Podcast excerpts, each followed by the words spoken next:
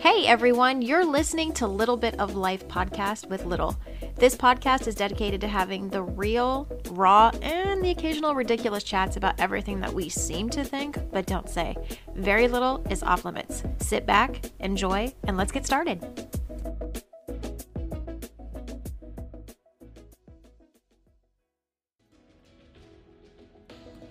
Today's episode is sponsored by Toxic Abuse Anonymous. They just launched an amazing opportunity on their website, fixtrauma.com. For just 99 cents a month, you have full access to the number one community for healing from a broken heart, a community lounge to connect, contribute, and chill, and also, yes, a relationship cemetery where you can finally bury the past. Make sure to check them out at fixtrauma.com. Trigger warning the following episode is in discussion with narcissism, narcissistic traits, and may be a trigger for some audiences. job? No, I haven't taken it yet, but I'm going to, obviously. I can't, I can't believe you're doing this. What am I doing? What do you mean? I you're thought you- leaving. You're going to New York. You can't just decide to do things. Why can't you just be happy for me? Okay, this is a job that I've wanted for so long. I just No, want you to be happy for here me. in Austin. This is what we've planned for. We. It's not as if things always happen according to plan. Well, it's not life. like you can just Can't make you be a little bit flexible, please? Well, can't you decide something that's not just for yourself? Why can't you think about me? All you think about is yourself and all the things you want. You're saying I'm being selfish, and like I try and talk to you about this, and you you've just already- flip out. you've already made a you decision. flip out This isn't at even a any any conversation. conversation of me not being. It's not a conversation. You flip out. I mean, you just believe you're you didn't want to see me for two weeks. You just kicked me aside. You ignored me. I did not Is that what kick you this aside. is? I asked for space, and you couldn't respect that in the slightest. You flipped out. It's like you need me, and if I'm not with you all the time, you're gonna fall apart. It is exhausting being with someone who is so fucking needy. I don't need you. I don't fucking need you. So get out. Okay. Dan, I'm. s- I'm s- leave. Dan. Hey guys, and welcome into another episode of Little Bit of Life podcast with Little. As you heard in the intro, we are talking about a topic that it seems to be kind of the hot topic in the world of psychotherapy. What is narcissism? Who is a narcissist? Is it only for men? Is it only for women? And the term narcissism now seems to be prone to being misused or misunderstood. We seem to just see this as a behavior um, that seems to be negative, and immediately we just we direct it towards narcissism.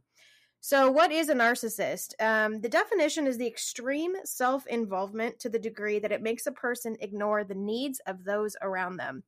And for those that are listening, you've probably heard that and said, Yeah, I have had at one point in my life had an interaction, dated, have a family member, a friend, know someone who has been given the term of a narcissist. So, what are these traits that we can look for? Um, some of the traits that are very well known in the world of psychotherapy is exaggerated sense of self-importance, excessive need for admiration or attention, the superficial and exploitive relationships, lack of empathy, difficulty with attachment and dependency, and this chronic feeling of emptiness and boredom with a fear of abandonment. So, this can also lead to the future of our mental health, how we feel with our own self worth, and most think that once you leave a narcissist, whether you were married to one, a relationship, dating, or even a family member, that you are cured and so called free. But now this is proving very different in this current day and age of what narcissistic behavior can do to your mental health. So I have a very special guest on with me today. She's a great friend of mine, and also make sure you guys check them out. She is one of the founders of Rusty Arrows Boutique, and I know so many people have seen them on my Instagram feed, um, and as well as a sponsor here on this podcast. So everyone, welcome in, Paige. Welcome in. How are you? I'm good. How are you? Doing good. Another day, another dollar, staying alive, staying blessed. Right.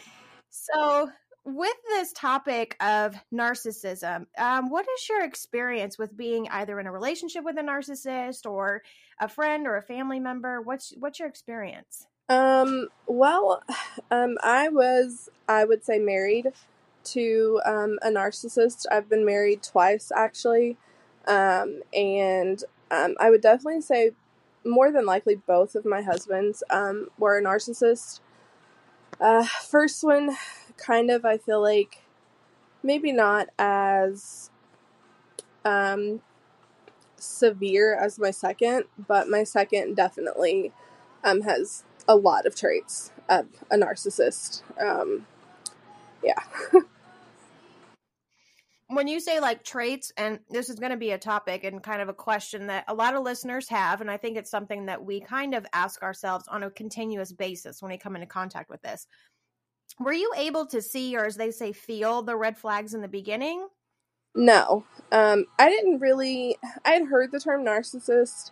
Um, I had heard the term narcissism, uh, all those before, but I didn't really know what it was, what to look for, what the quote unquote red flags were. Um, so no, I didn't. I didn't know.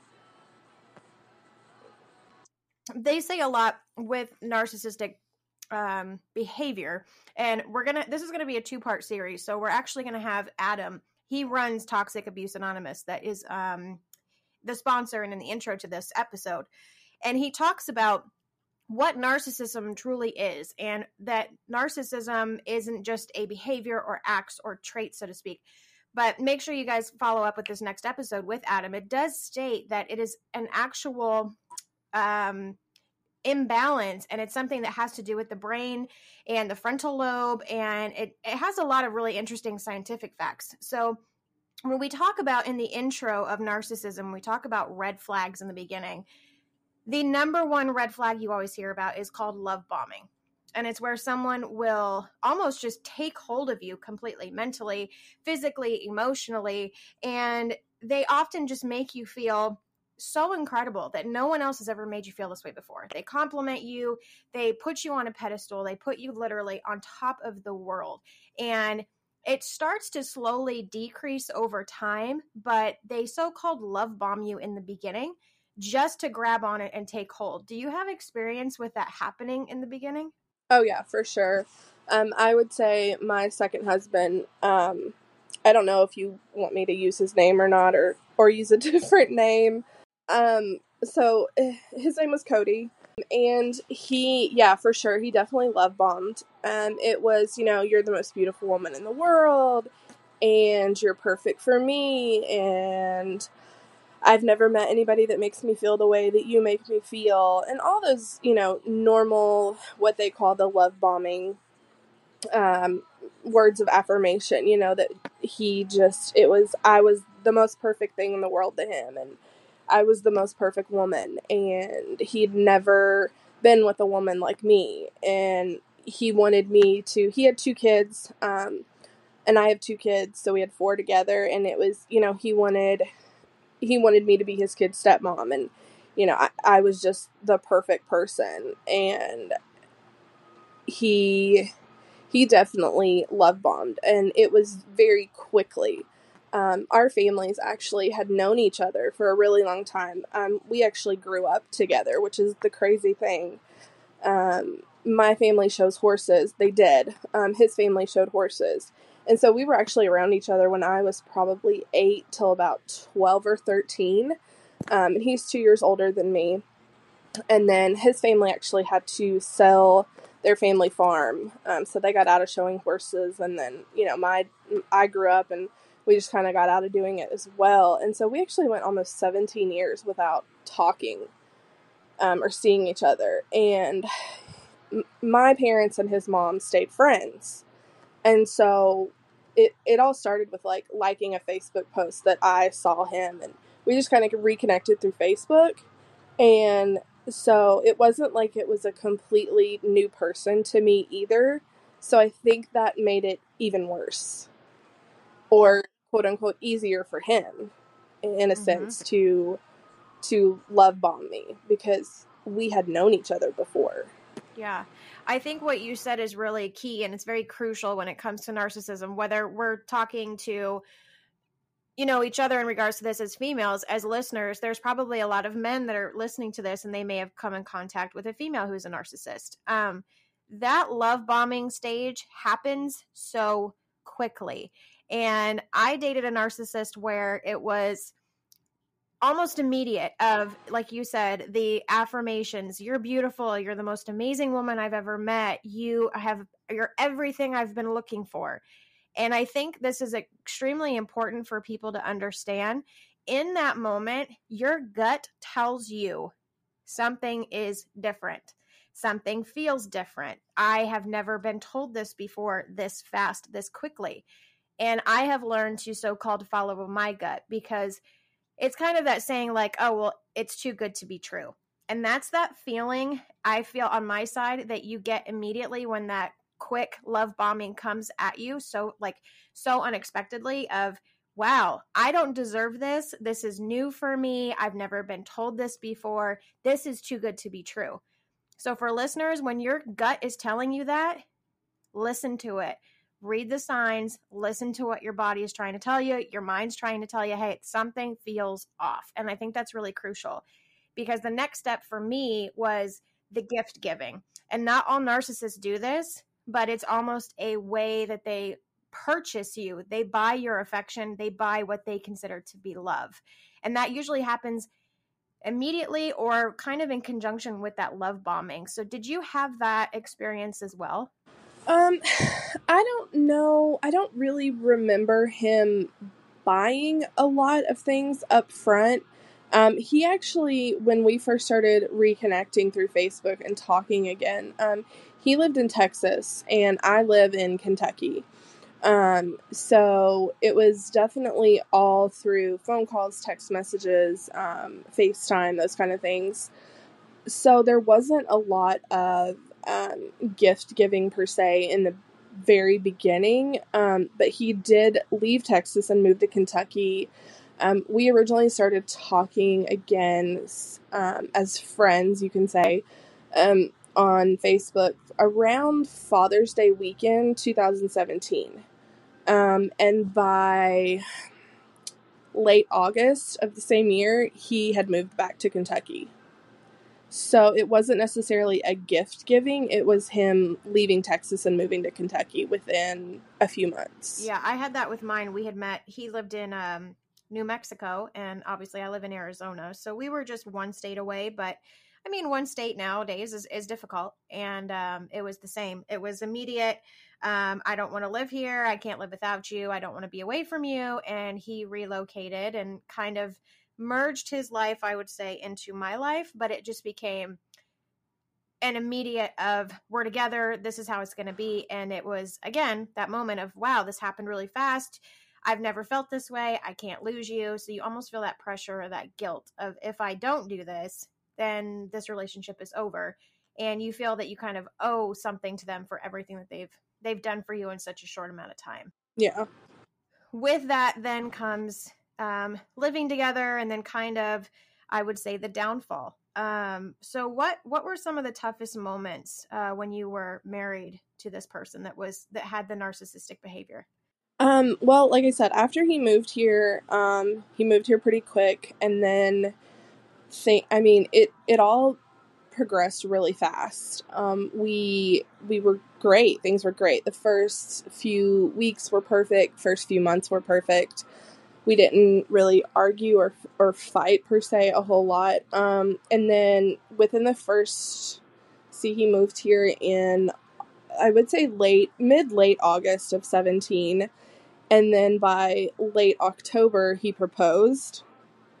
Um, and by no second week of November, we drove to Gatlinburg, Tennessee, and got married. Um, and then for about four and a half, five months after that, is when I really started noticing the changes. Um, but one thing I do want to note is that he was a, an, a drug addict prior um, for about 10 years, which I kind of knew because my mom had kind of told me because where she was still friends with his mom. Um, I kind of knew, but I didn't really know the extent. Um, but he had told me up front that he'd been clean for about two years.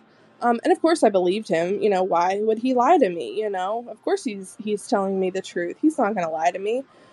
Which later I found out obviously was not true. Um, but within about four and a half, five months, I noticed a huge change.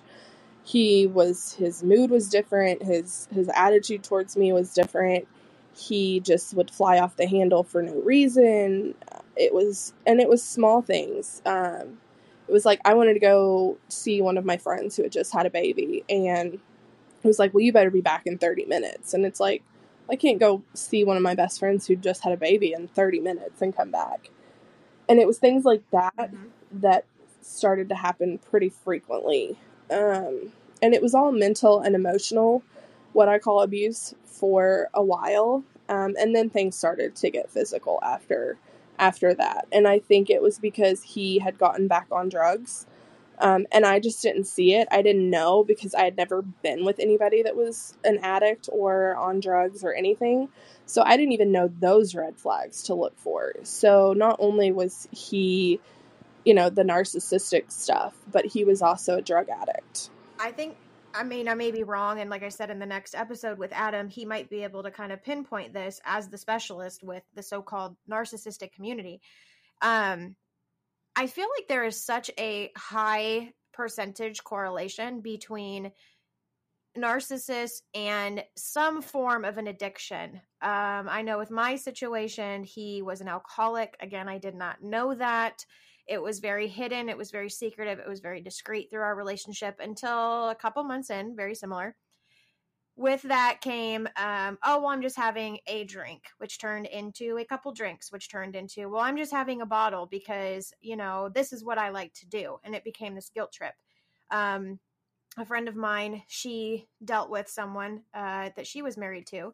And we've had many conversations. And he actually, his addiction, he had a porn addiction. And it was this massive issue in their marriage that became the downfall of the guilt and the control and, you know, that that ownership that they have on you. So I think it's interesting that you stated yours kind of had a correlation with the drug addiction because I feel like there is a huge codependency that they have on something that kind of presents itself later on.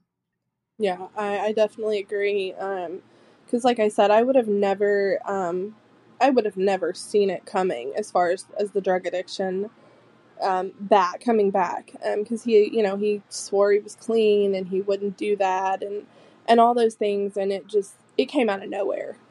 And when we talk about abuse and how this does affect our mental health, when you not only are in the relationship, but you also disconnect from this person and you leave and you learn who you are all over again, uh, what would you say were some of the things that were said to you? Because I know with narcissism, it's almost this recourse of putting you down or, you know, verbally abusing you and then almost this immediate uh, response a traumatic response of i have to apologize i have to say i'm sorry just to repeat that cycle so what were kind of the things that you went through Oh yeah, for sure. Um, I kind of almost feel it's like the adverse of the love bombing. It's now, um, you're pathetic or you're ugly and nobody's ever gonna want you, and and it's literally the opposite of what they told you in the beginning. Is is what I remember. Um, you know the whole like, oh, you're the most beautiful woman in the world. Well, now it's you're you're for me it was the you're fat you're ugly nobody's ever going to want you and you know nobody's ever going to want a single mom with two kids and that lives in a a, tra- a mobile home and da da da da da and it was just all those things that were so perfect about me in the beginning are now the things that nobody's going to want me for and i think with anyone when you hear things that are these triggers in regards to your physical appearance or you know, like with you being a mother, eh, these things are something that are very sensitive to us in the beginning in general. So when we hear this and we do that disconnect and we do leave this situation, or you may, listeners, there might be a listener that's currently in this right now. Being told this and being spoken to this way, it's not an on and off switch like they have to where I said it, it's done, and it's over with. These are things that resonate with us as the victim for years or if not the rest of our lives. Is that something that you kind of agree with? Is that something that you kind of suffer still from?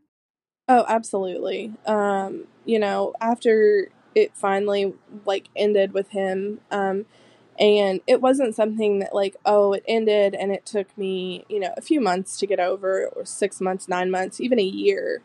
Um, he fi- it finally ended, um, and he finally moved out and left um, in December of 2018.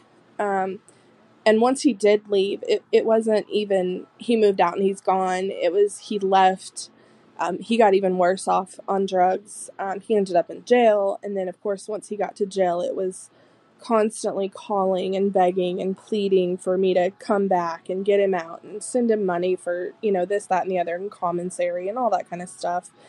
And it was, it, for a while, it, it worked for him. He pulled me back in um, because I felt sorry for him. Um, and so I spent, I want to say, three months every Saturday going to jail to visit him um, for 15 minutes at a time, 20 minutes at a time, whatever it was that they would allow that weekend. Sometimes they had certain weekends where you could bring like canned foods and get an extra 30 minutes. So, of course, I took canned foods for, you know, the homeless shelter so that I could get an extra 30 minutes to talk to him.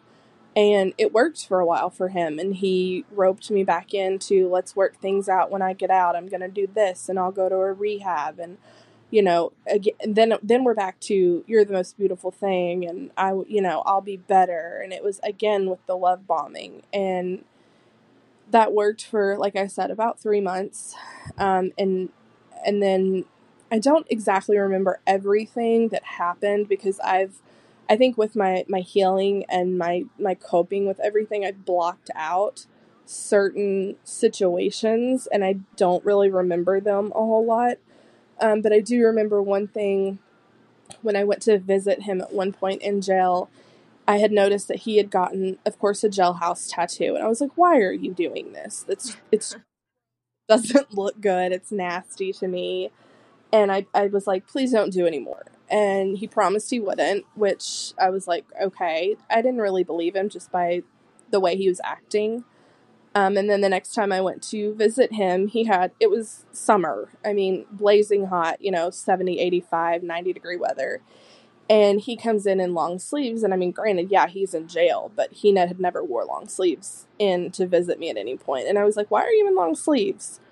And I made him pull his, his sleeves up, and he had his whole arm covered in these little tiny skulls and, and flames. And I was just like, are you kidding me? And I hung up the phone and I was like, I'm done. And I walked out of that jail and I never looked back. Cause to me that was the that was the the the, the sign that he's not going to change. He's not willing to change for me because if he was and he really wanted me back, he really wanted to work this out, he wouldn't have done this. And I hadn't been in that jail for two minutes when that happened. And I I slammed the phone down and I walked out and I, I never looked back. I think it's important to kind of go through the the terms or the you know the the key phrases in regards to narcissism and for those that may be listening and they aren't really sure am i with someone who is a narcissist or am i maybe the narcissist because i've i've been in a lot of um community groups and blogs and different lives because this is something that is now being talked about as a topic even more and more and more. Um so i'm always in kind of different community spots and online and, and media tools. And the number one thing that we discuss when it comes to narcissism is them discarding you. And i think this is crucial because narcissists will discard you when they not you but when they no longer feel that you serve a purpose in their life and they're and you're helping to get their needs met. And a lot of people sit there and think okay well what happens when you know they they choose to discard me? What can i do? There is nothing that you can do at that point to make things better because the narcissist they've already focused on themselves which is usually their key in the very beginning. They just choose to kind of drag you along until their needs are met and as they say their supply is fulfilled and when you stated you know yeah he came back and there was always this you know love bombing this repeat cycle the sad truth is is they almost always will return. And the discard especially the first one is just a way that they devalue you as a person and they exert further control. So their hope is that once you realize how little you mean to them you will work harder to please them. You will work harder to get them back and this is such a crucial thing that we all have to sit and support each other because when I'm in these community media boards and blogs and lives, I kept reading all of these women that were like, I think I'm going to leave. I think I'm ready. when you are when you think you're ready, you always have to be mentally and emotionally prepared that they will come back. And so many people ask, okay, well, like, how do I know that they're finished with me? And how do I, you know, how do I, how do I make this known? Like, I'm done with you. And the key thing with them, as you stated, is no contact. When you're done and you have had enough, the no contact is the simplest method to stop everything with them dead in their tracks. Stop communicating with them. Even when they discard you, they always will lean a they'll, they'll always leave a line of communication open so they can access you whenever they choose to.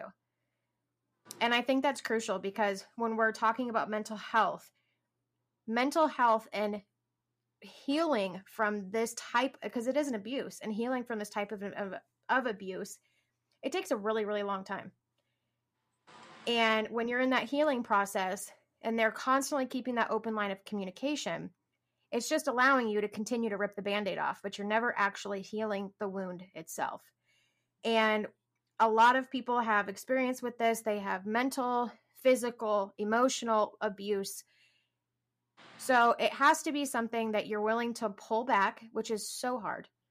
Look at yourself and realize, am I ready to start the healing process? Because they will return. It's just, it's just a given.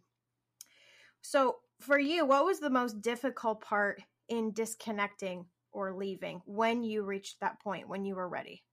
I think the the hardest part was my kids.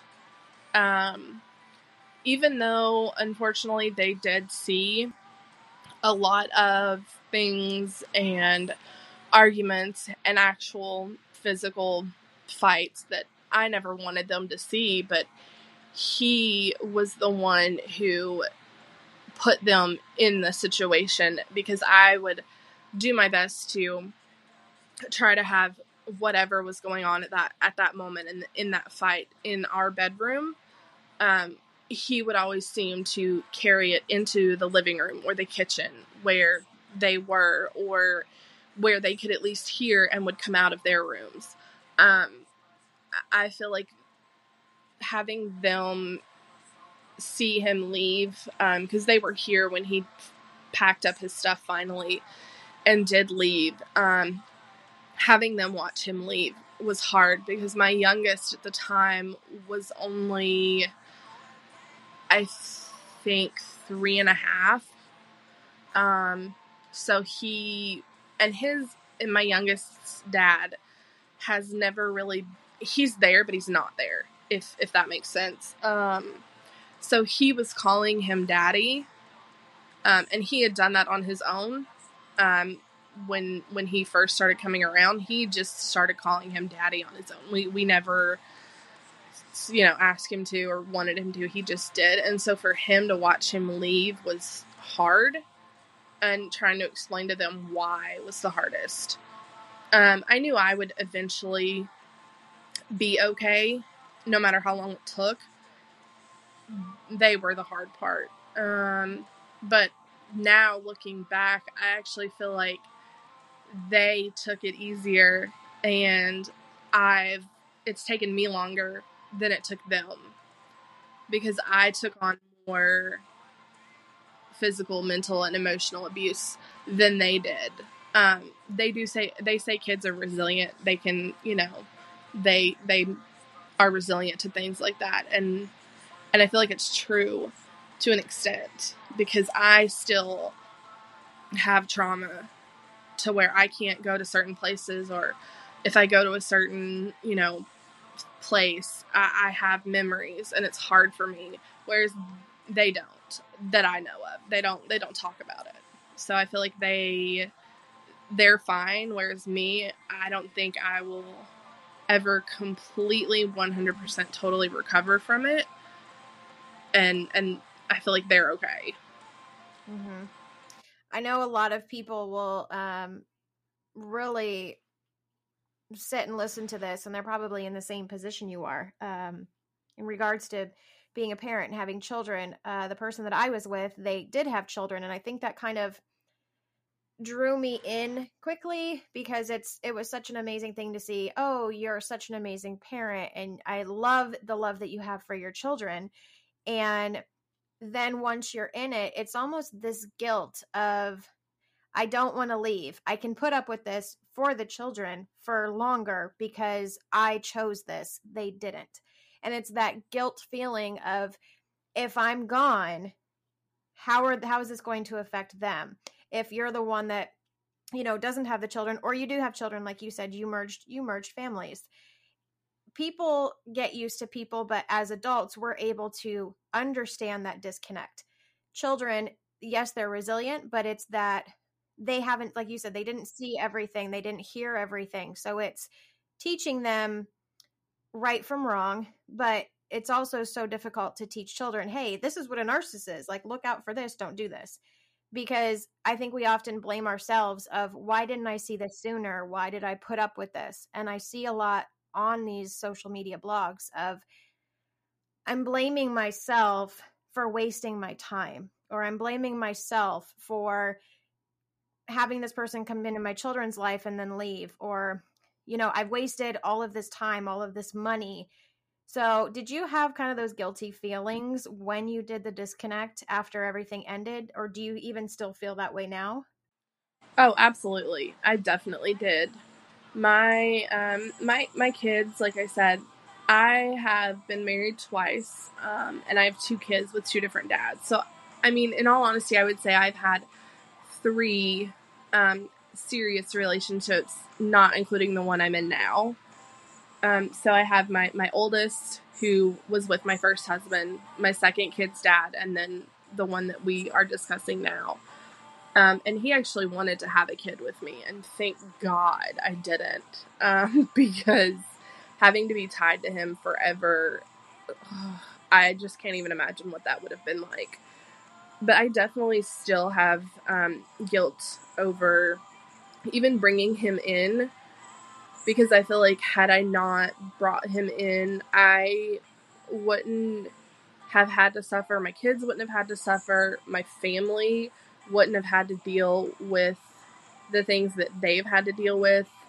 But then again, it's like I wouldn't be who I am today had I not gone through what I've gone through with him.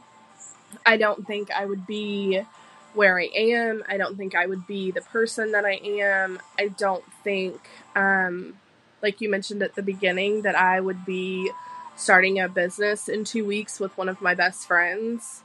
Um, I just, I don't think I would have had that fire in me to be the woman I am today had I not gone through what I went through with him. So I feel like I always say this to some of my friends that, you know, have had relationships and they've come out of a very toxic relationship, whether it's narcissism or just a regular toxic environment you learn who you are all over again. And it's almost like you're reborn of learning what you like, what you don't like, what you want to tolerate moving forward, what you won't tolerate. And it's a learning lesson. And I think it's interesting because with narcissism, um, and like I said, it's something I'm probably going to ask Adam in the next episode. It seems to be pretty uh, like a normal pattern, I guess, so to speak. I don't like using the word pattern, but most people who move from one narcissist relationship seem to attract or find another one quickly thereafter to where we repeat the pattern. And I think that's where we get frustrated of like, okay, I know how this feels and I know what everything was in the beginning. Why did I not learn my lesson? Because I went from one narcissist was single for a couple years and then found myself in a completely other relationship that was similar but it's like I almost felt guilty of like, okay, like, did you not learn your lesson? Do you want to rip a band aid off again? So I think it's interesting that you said you've been married and you've dealt with this, but you also had, I'm going to say, like a repeat pattern. So was it similar when you went and like met your second relationship that had like narcissistic tendencies, or was it completely different from the beginning? I would say the second was was different. Um, my first husband and I we met when I was a senior in high school, um, and then we were together five years before we got married. We were together two and a half, if not almost three, married. Um, for us, I want to say he he wasn't. I wouldn't call him a full blown narcissist. Um, he had what I would call narcissist narcissistic tendencies. Um, he had a lot of anger issues. Um, he's bipolar, um, and so I would say for us, we just grew up. We got older. We wanted different things, and once we became adults, we just didn't really want the same things and we weren't good together. Um, now that we're separated, the last, um, I would say two and a half years, probably since my, my second husband left, we are amazing at co parenting. Um, we get along great for the most part. Every now and then we have, you know, little tiffs um, but overall, we get along great. Um, we co parent great. Um, my current boyfriend and him are actually really good friends. They've become really good friends over the last year that him and I have been together. Um, and all in all, he's a great dad. Um, he's really good with my youngest son. Um, he he treats him like he's his own as well when he's around him. He's taken him and done things with him. I just think with that, we grew up. We we grew apart and and he had still a lot of anger issues he had to work on. So for us, it, it just would never work. Um, the second one was mm-hmm. just mm-hmm. he's a complete narcissist, and then you throw in the drug addiction and the wanting to control everything. It was a whole different ball game. I feel like. So when you when you get discarded, so to speak, from the narcissist, and you start to disconnect from them, and then you start to get into this mindset of like, okay, I'm healing myself. And now I think that I'm ready. Like, I'm ready if I find the right person. Did you have the experience, possibly like I did, where you almost have like this trauma response to everything that happens when you're meeting people, whether it's a relationship or a friendship. It's almost like you pick apart red flags on purpose and you try and find something. And then it's almost this like traumatic response of like oh well are you a narcissist because i don't want to feel this again and you almost have this this panic of trying to see these patterns when you move forward? Like do you do you have like trust issues or do you have almost that fear it's going to happen again or what if? Uh absolutely. I definitely have trust issues. I don't trust people easily. It's really hard for me to trust anyone even friendships. Um and weirdly enough, when I was healing from my second husband and him leaving, one of my friends got me onto TikTok, and I, I always feel so silly saying it out loud, but TikTok really helped me. Um, it really got me through the beginning stages of him leaving and dealing with it and coping with it because I was like, oh my God, there's all these other people out there that have dealt with the same thing or are dealing with the same thing or it was just the funny videos on TikTok that instead of laying in bed at night crying or dwelling on my situation, I would laugh and, you know, watching people be happy. Um, there were certain creators who would just, I would sit and watch 10 videos of theirs a night and it would just, it would take me out of the situation I was in and put me somewhere else and it helped um, it, it also helped me find my voice. Um, it gave me back some confidence that I didn't have to make my own videos, which I downloaded TikTok and was like, I'm never going to make a video. And now I have, I don't even know how many on there. and so it, it, yeah, it mm-hmm. really helped me. I feel like find myself again in a way. And I always feel so silly saying that out loud, but it did. And I feel like it does for a lot of people and it and it led me to a lot of really great friendships. Um, I have found some really great friends through TikTok, and and I know they're going to be in my life forever. Um, and my current boyfriend I met through TikTok.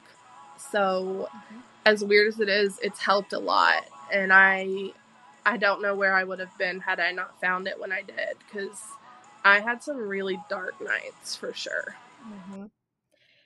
I um I really like that you talked about that because I think there is such a such a stigma of in regards to anything when it comes to mental health of you know hide your feelings and don't discuss it and don't be weak and they people always think okay well if you're not happy in a relationship then just leave then just leave them.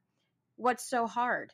And if you are on TikTok, um, like I said, I've, I've mentioned him numerous times in this live, um, in, in this podcast. He, isn't incredible. And when I was on TikTok and I was going through some really dark times and not really sure what to do and what my next move, so to speak, was going to be, um, his name on TikTok is Toxic Abuse Anonymous. Uh, he has over 257,000 followers. His videos are incredible. He goes live all the time. And he also has Instagram. But he is, I say, the god of narcissism because he has a book. He deals with lots of different media outlets and he talks about trauma bonds, um, how to disconnect, how to leave. But it's not, it, there's no judgment. And I think that's really important to feel that you have a safe place to go. And I know that TikTok has provided that for a lot of people. Yeah, there's positive and negatives. And, you know, yeah, you, you post content but there is a lot of support on this app. And I think if you have the courage to reach out and tell your story like you're doing, you're going to realize that you're not alone and all the feelings that you have felt. People have been there, gone through the same thing and are and are healing with you. So you're not alone. Um, he did start a new website. It's called fixtrauma.com. It's something I mentioned in the beginning and he's only charging, which is so phenomenal to me. It's 99 cents for the month. So it's a dollar for the month. And he was on live the other day and was discussing this. It's 25 cents a week. We spend more for a cup of coffee. And it's amazing because he goes on and it gives you a community of other people who are dealing with these feelings like you and I have discussed it's community boards it's you can literally go on there and instantly find someone to talk to someone to relate to you can even go and they have like private peer-to-peer messaging live events webinars and it's an access to a team of experts and i think when we're dealing with the trauma we're not really sure who to talk to and where to go so i love the fact that you stated you have found your voice and kind of been reborn just through social media because it's putting yourself out there, which for a lot of us is really, really difficult. So, if we have a listener right now to end this up and they are in that really uncomfortable, scary, dark moment, and they're listening to you right now and they relate to everything that you and I have talked about, but they don't know how to leave or they don't know what to do next, what would your advice be to somebody that's in that moment of kind of uncertainty? Um, my biggest thing would probably be to lean on family, um, lean on friends. Um, and I had, still have, a really great therapist um, who helped me a lot. I didn't really see her a whole lot when I was with Cody just because he was like, I don't know why you need a therapist. Um, of course, they don't want you talking about what's going on, you know, behind closed doors. But if you have somebody like that, it, it helps. Um, she definitely helped me after the fact. Yeah, it's ultimately at the end putting you first. And narcissists tend to go for the givers, the people who will give and give and give everything they have, oftentimes putting others before themselves. And when that flip happens and you kind of take control, and instead of giving to them first, you start to give to yourself and you start to so called take the control and take your life back. Like she said, that is sometimes when it does get dangerous because the one thing that they cannot stand to lose is control. So definitely be safe, um, be strong because they will always come back, even years later um, just be ready. But thank you for coming on, telling your story, talking about this because I know it's it's something that is really nerve wracking to talk about because I know unless you've been in that situation, most, like I said, most just think you can leave. If you're not happy, just leave. And when you are in this bond, which is a trauma bond, it's not that easy. So, thank you for coming on, talking about this topic. And again, I am so proud of you healing and learning about yourself, creating this new business. It's called Rusty Arrows Boutique. They're getting ready to launch on June 2nd. I am anxiously awaiting. I cannot wait for your website to go up, but make sure you guys check them out. I will also put your uh, boutique information in the bio for today's podcast. So, guys, make sure you show her some extra love because she's so important to me. I'm so proud of her and her friend for doing this. And we're definitely going to have you back on after we probably talk to Adam and kind of maybe we'll just do like a three way podcast and kind of see what we can relate on. Thanks for coming. I really appreciate having you on today. Thank you so much for tuning in with me and spending your time hanging out. Hopefully, you enjoyed today's podcast. And a special thank you to all our sponsors. Make sure to check them out. If you have any tips or topics, feel free to email me at littlebitoflifecast at gmail.com, or you can also reach out to me on Instagram at littlecute1az. You never know if your topic will be next. Be sure to join me again for another episode of Little Bit of Life. Until next time, stay positive, stay blessed.